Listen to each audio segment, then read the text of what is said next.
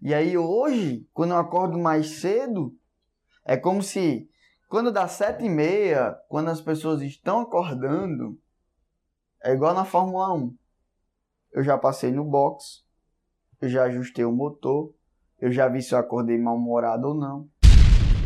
Aí eu medito um pouco mais ou um pouco menos, dependendo. Eu já vi se eu acordei, porque às vezes o cara acorda do nada triste, gatilhos, inconsciente.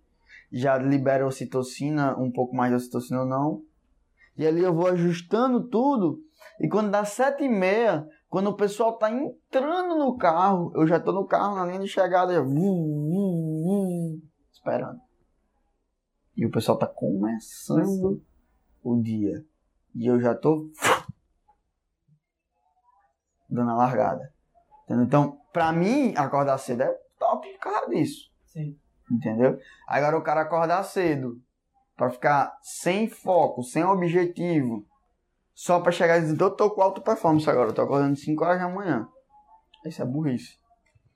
Eu não tenho uma palavra que defina melhor. Isso. É literalmente burrice.